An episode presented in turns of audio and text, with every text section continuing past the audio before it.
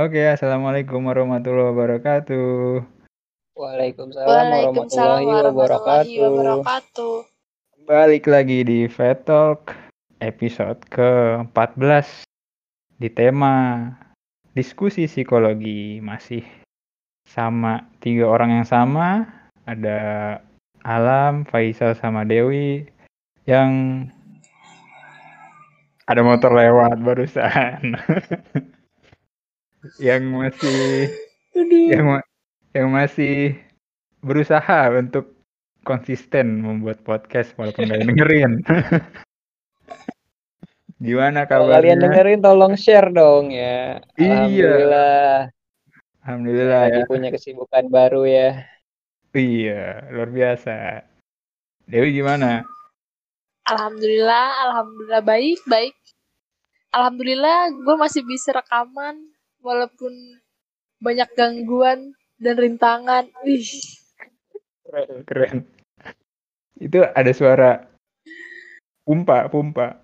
Nah, eh, episode kali ini kita mau ngomongin em, sesuatu yang sebenarnya sering banget di ngomongin sama orang ya orang awam juga sering ngomongin lah gitu ya di, di berita lah di di artikel-artikel. Tadi dulu kesel banget. Aduh, itu gue sampai mana tadi? Artikel, Eh, artikel. Iya, yaitu fobia. Eh, yang kalian tahu nih, Fobia. Iya, yang kalian tahu fobia itu apa nih singkatnya aja. Kalau dari gue sih ya, ketakutan yang tidak masuk akal terhadap suatu hal gitu ya. Suatu hal yang sebenarnya tidak menakutkan. Sama sih, eh, merasakan takut terhadap sesuatu yang tidak berbahaya dan tidak menakutkan.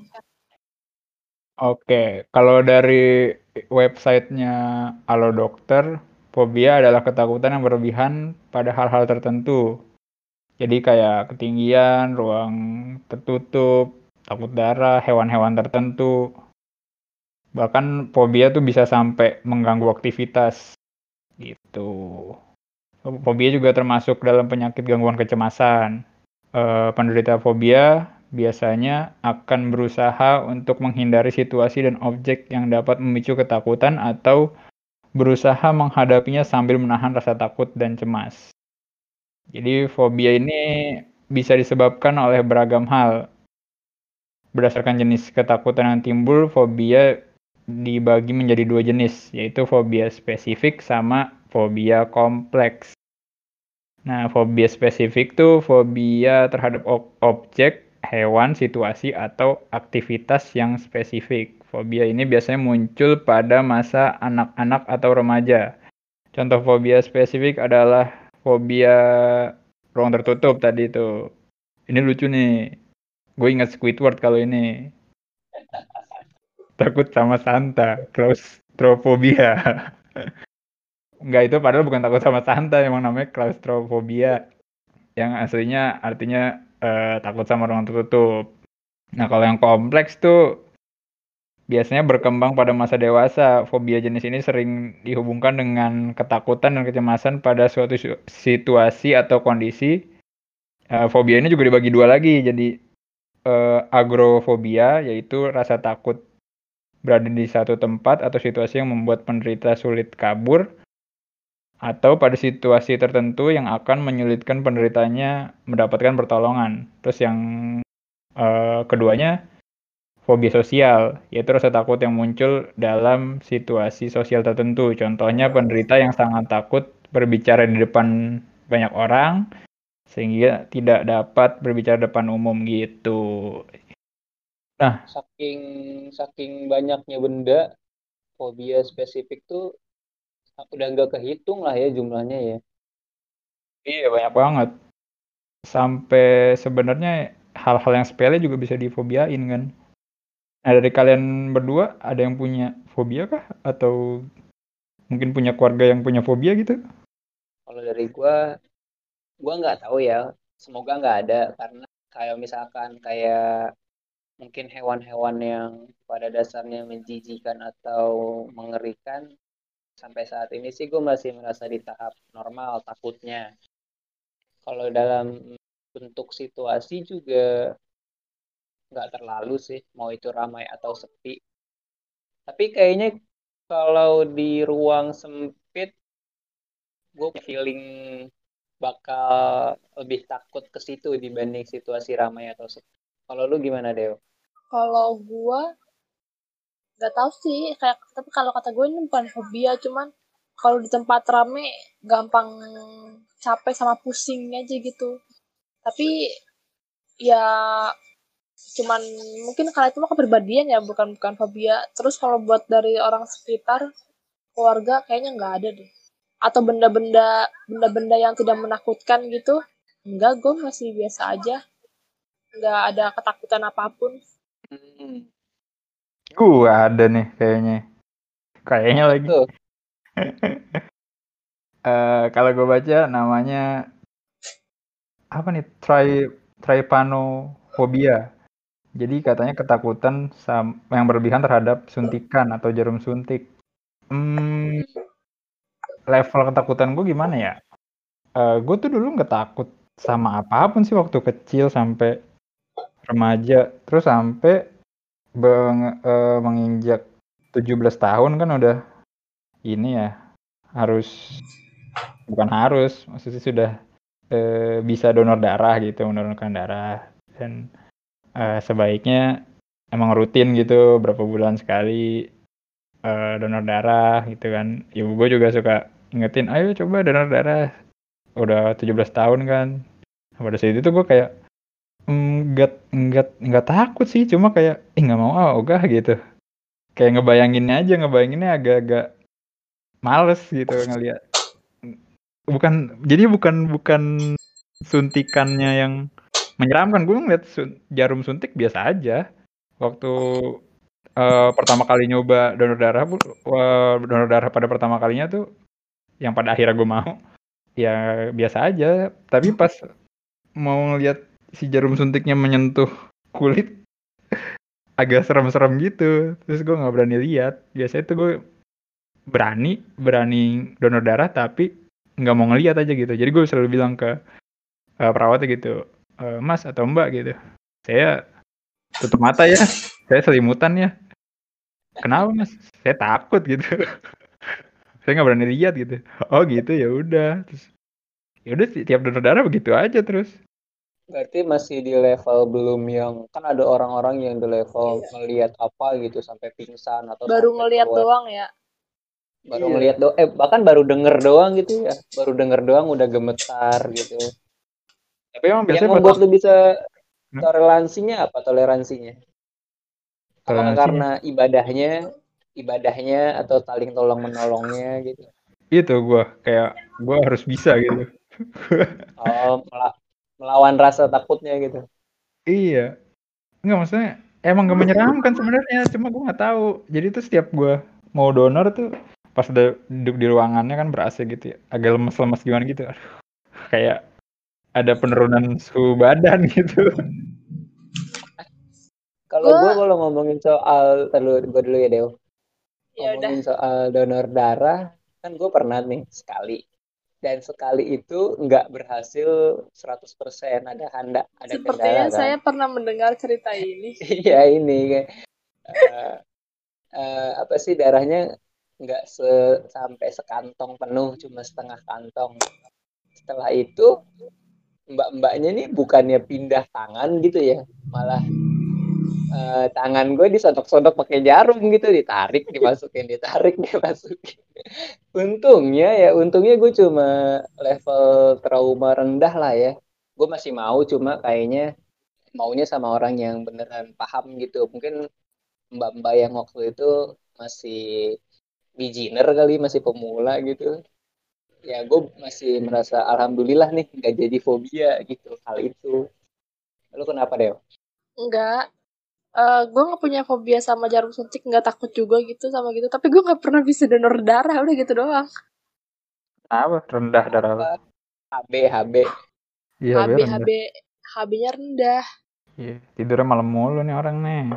enggak enggak ngaruh gitu Ngaruh. Gimana sih? Nggak, masa gue dari SMA nggak nggak naik-naik. Jadi mereka umumnya yang mengidap trypanofobia ini juga takut sama tindakan medis. Eh, hal ini menyebabkan mereka berdebar-debar dan panik ketika menunggu maupun berpikir tentang tindakan medis yang akan mereka terima. Iya sih, gue banget sih. Walaupun gue udah melaluinya berkali-kali, tapi tetap aja tuh begitu.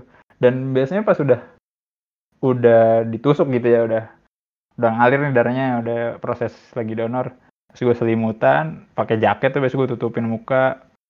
Eh, terus gue ngatur napas tuh. Jadi ngatur napas, tarik tarik lewat hidung gitu kan, pernapasan dari perut kan, terus keluarin dari mulut. Udah gitu. Kadang-kadang mas mas-masnya iseng gitu, Mas, jangan pingsan ya gitu. Enggak, enggak saya, saya nggak apa-apa. Dia cuma berusaha menenangkan diri gitu. Karena kayak ada titik, emang ada titik kayak gue lemes banget pengen pingsan sih gitu. Tapi bukan pingsan karena darahnya diambil. Kayak ada ngeri-ngeri gimana gitu kan. Cuma jadi gue biasa nenangin diri gitu. Set. Makanya gue kalau tempat donor yang lagi agak rame tuh gue agak, agak risih tuh. Dan biasanya juga gue minta temenin sama siapa pun deh. Paling nggak ada satu temen yang dampingin gue. Gue nggak bisa kalau sendirian banget. Belum pernah gitu kan. Itu. Nah selain itu kan banyak juga tuh fobia-fobia yang umum ya. Eh, Kalian tahu nggak contohnya apa aja? Ketinggian Pop- paling ya. Iya. Ya ketinggian itu namanya apa ya? It, sama ini nggak tahu sih ini fobia apa bukan tripofobia tuh sering banget tuh. Itu namanya aja udah belakangnya udah fobia deh. Tapi lucu bener dah. iya. Iya, tripofobia itu Tapi- kan yang yang Iya. yang titik titik-titik gitu, ah, bukan titik-titik apa lubang-lubang ya? Iya. Nah, itu yang paling kayaknya Pak salah satu yang paling banyak dibahas di YouTube deh. Pas gue cari di YouTube fobia, semua YouTuber bahasa tripofobia, tripofobia. Jika Anda Hampir sih. jika Anda Kayaknya gue merasa hampir gue hampir kena itu sih kayaknya. Tapi kayak ah elah beginian doang. tapi emang yang ditampilin aja serem-serem misal. Iya masalahnya kan kayak tripofobia tuh kayak misalkan ngelihat sarang lebah gitu ya atau jaring-jaring jaring-jaring di kain. Ini mah yang ditampilin tangan yang luka. Iya, itu kan ngeri ya. Itu mah semua orang juga takut. Jika Anda melihat ini dan merasa takut berarti Anda masuk tripofobia. Ah, apa? Kan tangan lubang-lubang gitu. orang- Kayak orang kena kutukan. Iya. Terus kadang di muka Iya, iya. juga tuh. Kayak yang ya kayaknya semua orang juga bakal takut sih di dunia nyata gitu tiba-tiba nyedorin tangan tangannya begitu Iyalah, gue yakin lari lah merinding. Kan ya tadi contohnya sarang lebah terus kalau enggak apa terumbu karang gitu kan. Hmm, Ah, itu sih gue masih normal sih kalau ngeliat itu masih biasa aja gitu. Cuma yang kalau gitu emang ada kayak merinding-merindingnya ben- beneran sih kalau ngeliat, ngeliat yang yang di Google Google yang disodorin yang begituan. Tapi ini cukup ini, gua- kalau nggak salah nih temen kita ada fobia ondel-ondel. ada namanya. Oh iya, oh iya iya oh iya heeh. it- itu sama kayak badut nggak ya? Ya spesi- eh, spesifiknya sih gitu ya. Karakter yang besar dan perankan manusia gitu kan. Iya mirip mirip mirip. Fobia badut tuh apa namanya ya? tapi kalau fobia badut ya bisa dimaklumin lah maksudnya ada yang nyermin temen gue gue punya teman dia fobia pisang gitu coba lu bayangin pisang pisang juga gak ngapa-ngapain pisang pisang doang Nggak bakal gigit juga. Nanas deh. Bukan na- nanas ya? Nanas. Iya iya iya. Iya. ada ada ada mata kuliah patologi kan dia cerita Iya, iya, dia fobia nanas. nanas. Enak tahu nanas tuh. Makan makanan makanan tuh emang itu fobia. Tadi udah pisang, nanas, nasi juga. Kalau nasi biasanya alasan iya mereka nasi mirip belatung. Hmm. Alasan mereka gitu. Nasi putih, kalau nasi goreng doyan. Nah, fobia ini kan bisa sebenarnya eh apa ya disebabkan sama satu pengalaman juga ya. Jadi nggak nggak yang tiba-tiba mungkin ada juga mungkin yang tiba-tiba muncul memang dari awal gitu. Tapi setahu gue biasanya ada kayak trig apa namanya trigger gitu. Jadi memang ada momen yang pernah dialami terus menyebabkan fobia itu muncul gitu. Traumatis sih. Mm. intinya dia di trauma bagi orang-orang yang mungkin terjadinya di kondisi-kondisi dia lagi nggak kuat kali ya. Nggak kuat menahan sama nggak ada yang menguati gitu dan intinya itu di kondisi anak-anak sih sama yang kayak tadi lu baca lah. Iya. Nah, gue masa kapan ya berarti? Dan kebanyakan orang juga nggak sadar sama uh, kapan nih fobia itu terjadi gitu. Mereka biasanya nggak nggak inget tapi bisa diakses. Karena gue juga pernah belajar uh, di gue pernah ikut pelatihan neuro linguistic programming itu kan bisa teman-teman cari juga tuh ntar di Google salah satunya ada cara menyembuhkan fobia atau fast phobia cure. Ini yang pernah gue praktekin itu soal di oh, di iya, apa? Ingat. sertifikasi Ya, dan itu gagal. Jadi kayak mirip hipnotis, bukan hipnotis juga sih, ya memberikan sugesti juga gitu ke orang yang menderita fobia, mereka suruh ngakses pengalaman fobia mereka. Apa sih sebenarnya penyebabnya gitu. Nah, nanti waktu gue praktikan, eh dia kayak tidur tuh. Teman-teman bisa cari juga di, di Google bisa, terus kalau mau nyari pelatihannya juga banyak sebenarnya. Di YouTube juga ada tutorialnya kalau mau nyoba menyembuhkan fobia sendiri bisa lah pakai Fast Phobia Cure ini.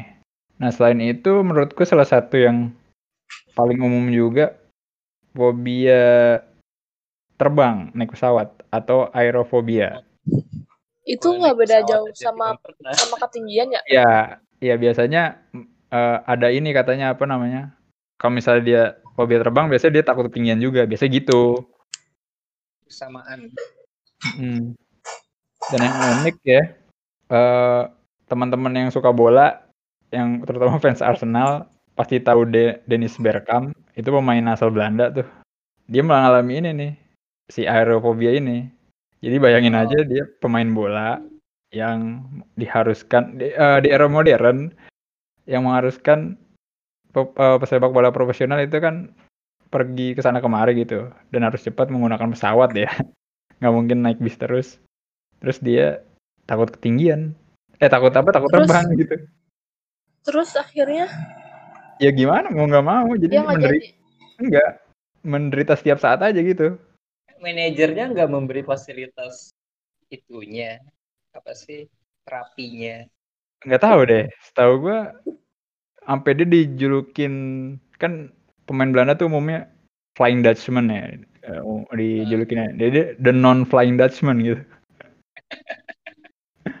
saking takut terbangnya pernah katanya di satu pertandingan dia tuh rela menggunakan angkutan darat demi menghindari terbang gitu. Tapi kayaknya akhirnya dilawan juga. Mau nggak mau ya masa mau naik eh, bis terus gitu. Ya eh, ntar ketinggalan pertandingan terus kecapean di jalan juga kan nggak bagus buat sepak bola.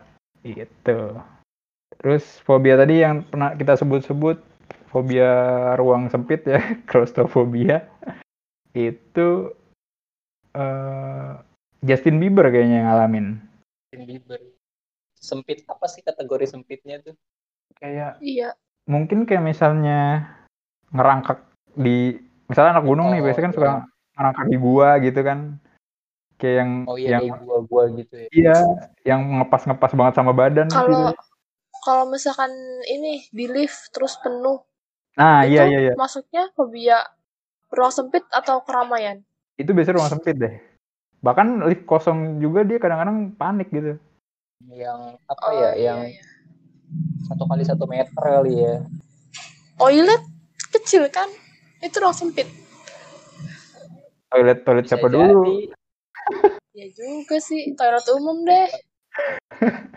Berarti dia nggak bisa pakai toilet umum dong, kalau misalkan keluar-keluar. nggak tahu sih eh mungkin kayak yang dimensi ruangannya tuh yang sama kali ya. Yang misalnya kanan kirinya tuh warnanya sama terus posisinya hampir berdekatan yang kayak gitu kali. Kalau misalnya ada ada kayak variasinya mungkin enggak ya. Gue nggak tahu sih. Soalnya kebanyakan yang gue lihat ya kayak lift kan kanan kiri misalnya warna silver depan juga silver belakang silver gitu. Nggak ada yang beda.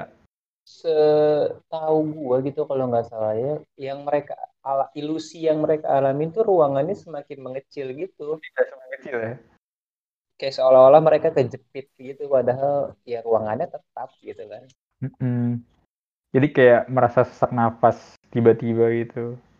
Terus tapi buat teman-teman juga gitu ya ini bisa dikatakan fobia kalau udah lebih dari apa ya tiga atau enam bulan gitu. Kalau misalkan udah lebih dari itu baru deh bisa dikatakan fobia gitu kalau misalkan masih sekali dua kali takut terus ke sananya enggak ya itu bukan fobia gitu. Oh gitu ya? Ada jangka waktunya berarti minimal waktunya? Bukan bukan berarti ini apa berapa kali ketemu sama apa sih berapa kali kejadian gitu. Maksudnya kalau dalam enam bulan cuma satu kali doang? Ya tergantung apa itunya ya. Kalau sekali Intensitas kalau, ya? kalau, kalau iya kalau terbang mah ya kalau dia emang orang yang sering terbang mungkin lebih cepat terdeteksinya gitu.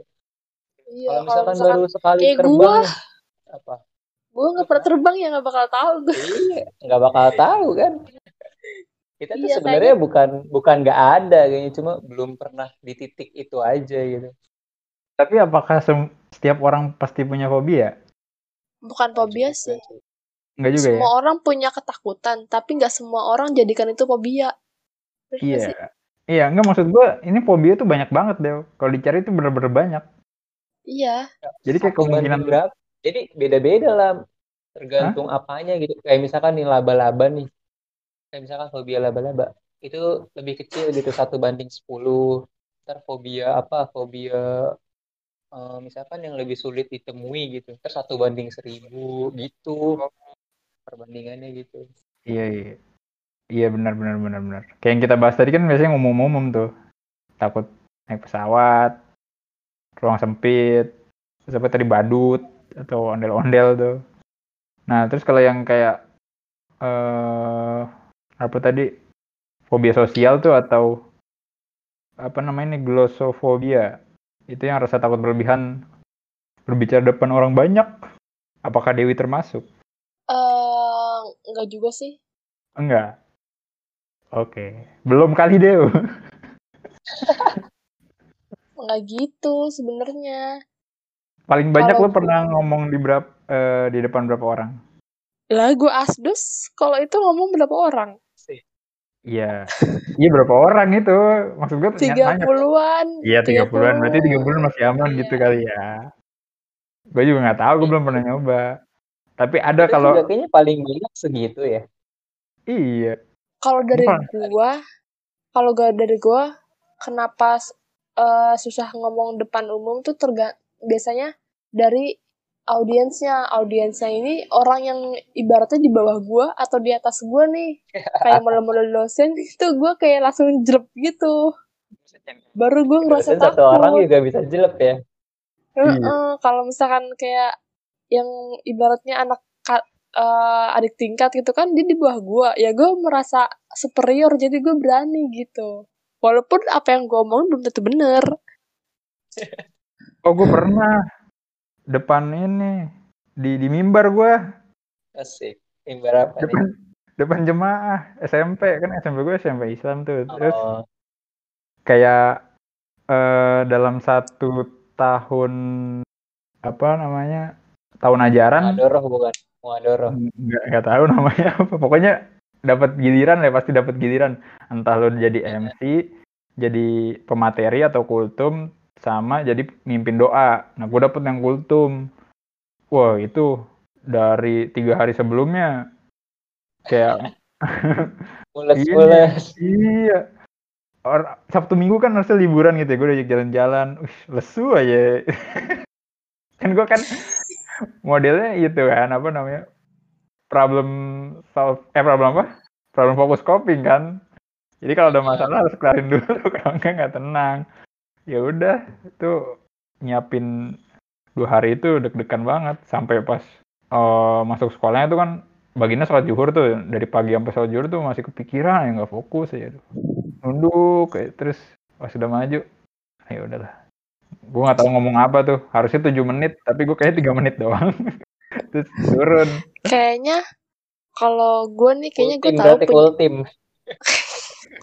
kayak gue tahu penyebab penyebab gue susah ngomong depan umum deh. Waktu SMP pertama masuk SMP tuh gue ini ikut lomba pidato gitulah. Udah Hmm. nyiapin udah bener-bener hamin dua suara gue hilang sama sekali bener gak ada suara.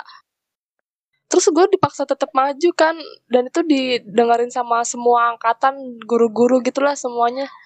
Ya udah gue ngomong aja terus gue nggak tahu gue ngomong apa orang gak ada suaranya. ya akhirnya gue kalah ya iyalah. Iklan? Hexos ya. Kayak penyebabnya itu itu, itu deh. Gue kayak langsung males ah maju ke depan ntar nggak ada yang ngedengerin gue. Kayak gue ngerasa orang-orang nggak dengerin gue karena gue nggak ada nggak ada nggak ada suaranya. Parah banget emang itu gue kalau inget. tapi gue pas udah turun tuh kayak eh, wah ternyata nggak seburuk itu ya gitu. Walaupun pas gue dapet giliran lagi tuh berapa bulan kemudian gara-gara si kan gue kelas 2 dapet teh kelas 3 nya lulus. Jadi kelas 2 kelas 2 jadi paling tua terus yang bagian kelas 3 tuh jadi hilang gitu kan. Jadi wah harus kelas 2 lagi nih yang ini yang handle. Wah gue lagi kena kultum lagi lagi. Kan bukan bukan dapat doa apa MC gitu kultum lagi. Wah ya udahlah. Eh kejadian lucu. Pas menjelang sholat zuhur tuh jadi kan biasanya ganti sepatu ke sendal gitu ya. Pas ganti sendal temen gue ada yang bercanda lempar-lemparan sendal gitu dari ujung ke ujung. Gue di di belakang kaget ada sendal melayang nih ke arah gue ke kepala gue jadi kayak di titik mata kiri gue tuh ada sesuatu melayang. Gue ngindar. Ngindar kepala gue ke kiri bawah. Wah hidung gue kena meja kenceng. Dak. Berdarah. Apa mimisan gitu kan. Soalnya gue nunduk nutup hidung terus pas gue naikin muka ih alam berdarah kenapa? Hah berdarah apaan?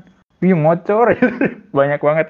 Ya udah akhirnya ke UKS eh, tidak jadi kultum Jadi bencana. Iya teman gue bilang gini ah bu pura-pura kali itu bu mau kultum lah orang berdarah-darah gimana dong? Tapi ya nggak apa-apa akhirnya nggak jadi kan. Bingung yang menyebut bencana apa ini. Apa nugrah ya. Terus sama kayak gue pernah di kelas apa ya yang gue presentasi gue keringetan. Banyak terlalu banyak ini. pokoknya gue pernah tahu mata kuliah apa tuh gue sampai banjir keringet gitu sampai disuruh turun dulu. Eh suruh apa lap dulu aja ya udah. Itu bukan karena gue cemas sebenarnya. Nggak tahu kenapa ya. Jadi iya tubuh gue tuh kayak tubuh gue tuh memang merespon berlebihan terhadap panas gitu. Jadi kayak ada belum kenal pasti ngiranya ini orang iya. belum mandi apa gimana. Iya. Jadi tuh yang bikin gue cemas justru karena omongan-omongan orang itu yang ngiranya gue oh panik nih gitu. Oh nggak biasa nih ngomong depan banyak orang. Enggak sebenarnya. Ya nervousnya ada, cuman nervous dalam eh, apa batasnya normal. Cuma karena biasanya dipicu sama sedikit ruangan yang agak panas, terus ya memang sedikit nervous jadi dikombinasikan terus menyebabkan gue keringetan gitu. Tapi fobia seseorang tuh ada nggak sih? Seseorang dalam artian bukan yang berkarakter gitu ya, bukan karakter seperti badut gitu. Kayak orang aja gitu. Apa itu disebut benci? Ya sampai guru gitu. Ya killer nih gitu. Terus kalau ngelihat eh, guru itu kayak mau ngindar aja. Itu mah bukan fobia guru, fobia itu. Fobia guru matematika gitu kan. Bisa aja deh. Bukan fobia. Hah? Kalau misalkan fobia Apa? kalau misalkan fobia nih kayak misal fobia guru matematika berarti setiap ada guru matematika siapa pun orangnya harusnya dia fobia atau fobia guru A itu mah bukan Iya, fobia iya, iya. benci Oh gitu. Atau iya misalnya ya, misalnya kan kita banyak eh, lihat berita juga yang misalnya orang diculik tuh, orang diculik, eh, terus dia jadi fobia masih penculiknya. Kalau ngeliat yang mirip-mirip sama si, Iya, jadi penculiknya eh, botak berkumis gitu. Ntar kalau dia ngeliat orang botak berkumis, Iya. fobia, fobia orang botak berkumis gitu kan. Bisa jadi gitu kan. Ada ya. Aduh, ini gue boleh cerita nggak ya? Ya gue nggak usah nyebut, nyebut nama ya. Cuma gue pernah punya teman gitu. Katanya ya korban penculikan. Terus dia tuh jadi nggak nggak nggak mau ngomong sama orang lain Hmm, sama orang sekali. baru, orang baru, Enggak, sa- sama sekali nggak ngomong. kecuali keluarga. Ah, gue nggak tahu kalau di rumahnya gimana. Jadi kayak Oh. eh, di sekolah tuh cuma manggut sama geleng gitu misalnya. Sama ngasih ya sinyal-sinyal tubuh aja nggak nggak nggak pernah ngomong. Dan uniknya dia pulang pergi naik angkutan umum. Gak ngomong kiri dia ya, nyolek supirnya, nyolek supirnya. Karena ngetok itu ngetok atap tak tak, gitu kan berhenti. Tapi waktu dia kayak sempet pindah apa? Pokoknya gue sempat jarang ketemu gitu. Terus ketemu lagi kayak udah ada perubahan, udah mulai ada nada gitu. Oh udah gitu kayak udah ada sapa-sapaan. Oh gitu. Manggil nama misalnya, woi, woi, mau ke mana gitu? Oh gitu. Jadi mas udah ada responnya. Biasanya mah enggak. Biasanya bener-bener nunduk, diem gitu. Terus kalau misalnya kita ngelawak nih, kan gue suka bercanda sama temen gue. Terus ada dia di sebelahnya. Terus dia kayak nahan tawa gitu. Kayak kayak limbat. iya lucu banget. Tapi kayak kesian gitu. Gue dalam hati, ayo udah gak apa-apa sih ketawa aja. Gitu.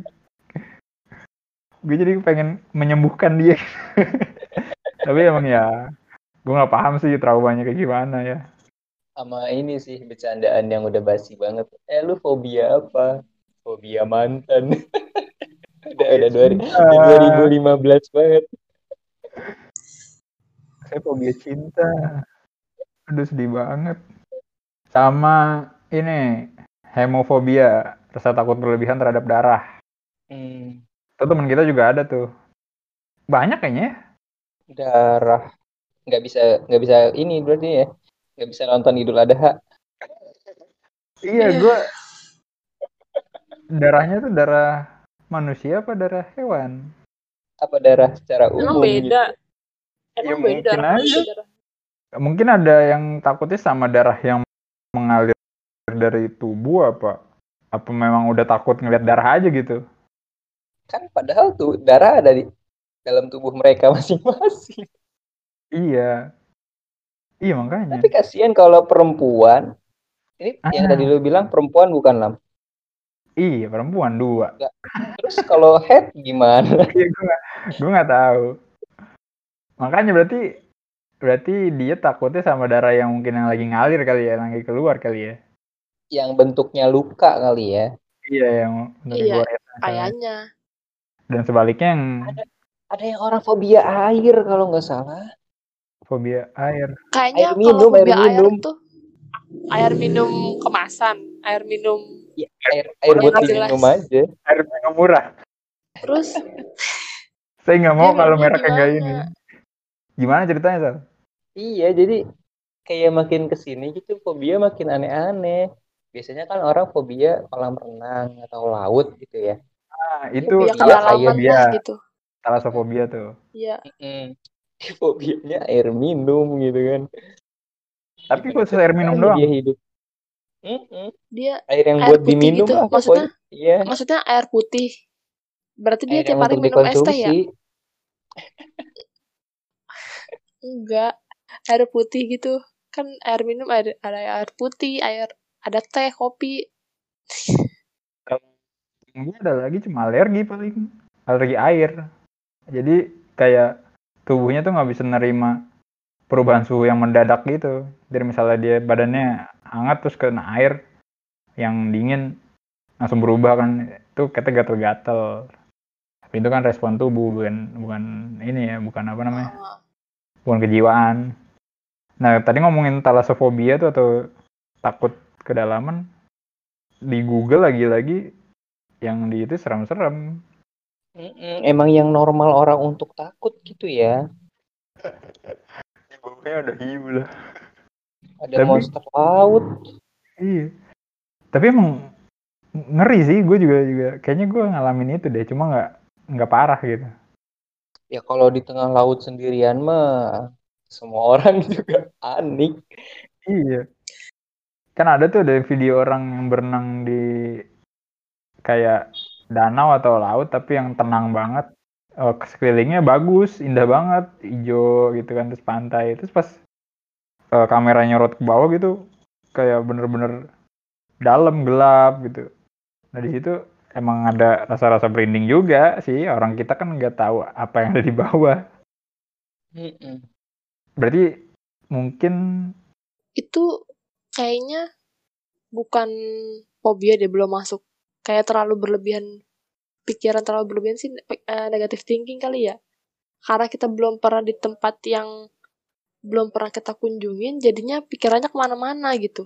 hmm, bisa jadi sih iya sih gue belum pernah nyoba secara langsung Ini ada yang mm, kayaknya sepertinya baru ya, baru ditemukan. Namanya nomophobia atau no mobile phone phobia. Iya iya iya kita tak mempunyai telepon genggam. Tapi ini kayaknya sebaliknya gitu ya.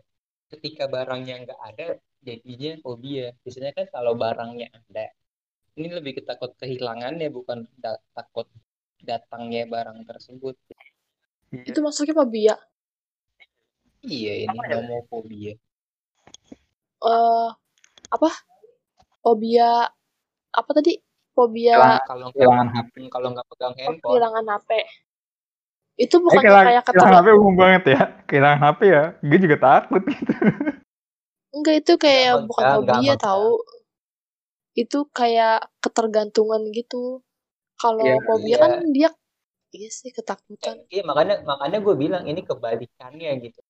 Kalau orang kan bentuk fobia di awal-awal itu traumatisnya. Kalau ini kecanduannya gitu. Hmm. Kayak Tapi nggak tahu kalau sih. misalkan Sekarang orang gampang-gampang banget bikin fobia kayaknya. iya apa-apa dibikin fobia bingung. Apa-apa dibikin ketakutan. Terlalu berlebihan. ini teman kita neliti kan ya FOMO. enggak nomofobia kayaknya ada deh Oh, nomofobia siapa ya? ada kayaknya ya gue ya, lupa belum selesai ya. Gue lupa kalau FOMO iya ada lagi kan FOMO Nah, FOMO kan apa namanya singkatannya fear of Fear of- missing out. Hmm. Itu fobia juga kan Enggak kalau itu mah. Ah, enggak. oh enggak Kayaknya ketergantungan deh itu. oh Itu mah takut nggak diajak main doang. Gampang.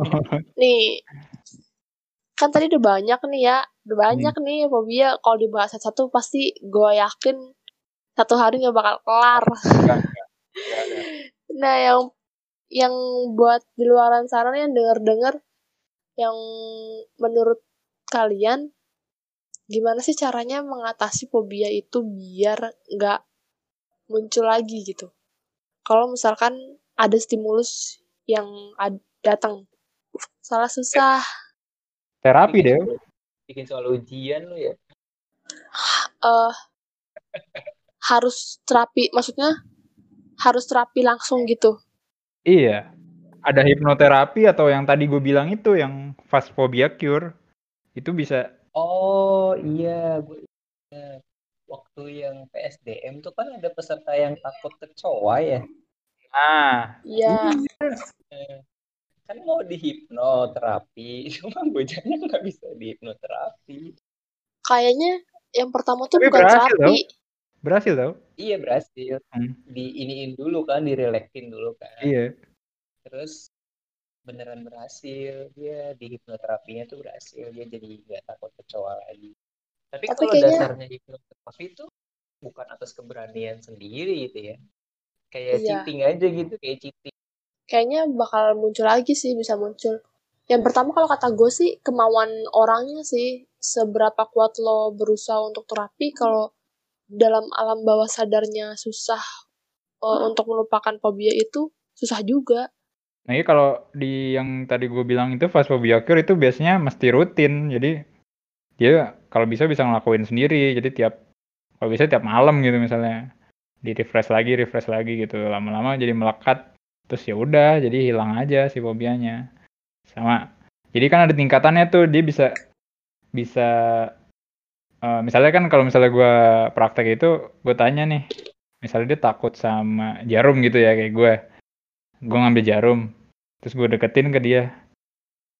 Uh, seberapa takut sama jarumnya? Intensitas dari eh bukan intensitas ya uh, tingkat ketakutannya dari 0 sampai 10 kalau 0 itu biasa aja 10 itu takut banget gitu. Misalnya dia bilang 8 nih gitu. Oh gitu. 8 kalau gue deketin lagi. Kalau segini gimana? Masih 8 apa naik gitu. Oh jadi 9 deket lagi oh jadi 10 gitu. Oh makin makin dekat makin takut gitu. Terus pas sudah selesai prakteknya ditanya lagi tuh di jadi gimana nih segini? Turun misalnya jadi tujuh gitu. Udah deket tujuh. Ya udah ntar harus diulang-ulang lagi sampai ya mungkin tingkat ke tingkat yang wajar gitu. Kalau dalam bentuk benda mah mungkin lebih cepat gitu ya karena bisa ditemui gitu kan ya kalau yang bentuk yang abstrak kayak situasi kayak iya. laut masa harus ke laut dulu iya benar tapi Iya sih, tapi emang kalau misalkan mau benar-benar nyembuhin emang harus begitu sih. Harus ketemu sama apa yang ditakutin. Nggak tahu dan lupa mungkin ya kejadian yang menyebabkan dia fobia itu lebih susah sih. Makanya kalau di nggak tahu tapi emang udah ditekan sangat jauh ke alam bawah sadar sih. Tuh. Oke, ada tambahan lagi nggak? Ada sih ya semoga teman-teman yang mendengarkan yang punya fobia bisa cepat pulih ya kembali ke normal amin jangan lupa kalau lapar pesan di pecel lele mama deh tersedia di Gojek iya di GoFood iya, di GoFood ya. Bagian Bekasi sekitarnya silakan order di pecel lele mama Dewi kalau ada protes protes sini aja ada sponsor lumayan. iya nggak apa-apa nggak apa-apa. Hmm. Oke, sekian aja ya kalau gitu. Terima ya, kasih. Buat yang dengerin di share dong di IG story atau di WhatsApp story. Kami terima kasih banget kalau mau nge-share. Kita giveaway dari pecel Mama Dewi. Dapat sambel. Iya, kalau misalkan banyak yang dengerin gue kasih satu deh satu kasih satu makanya ya udah oke okay. terima kasih yang sudah mendengarkan mendengarkan episode 14 ini sampai selesai kita bertiga pamit assalamualaikum warahmatullahi wabarakatuh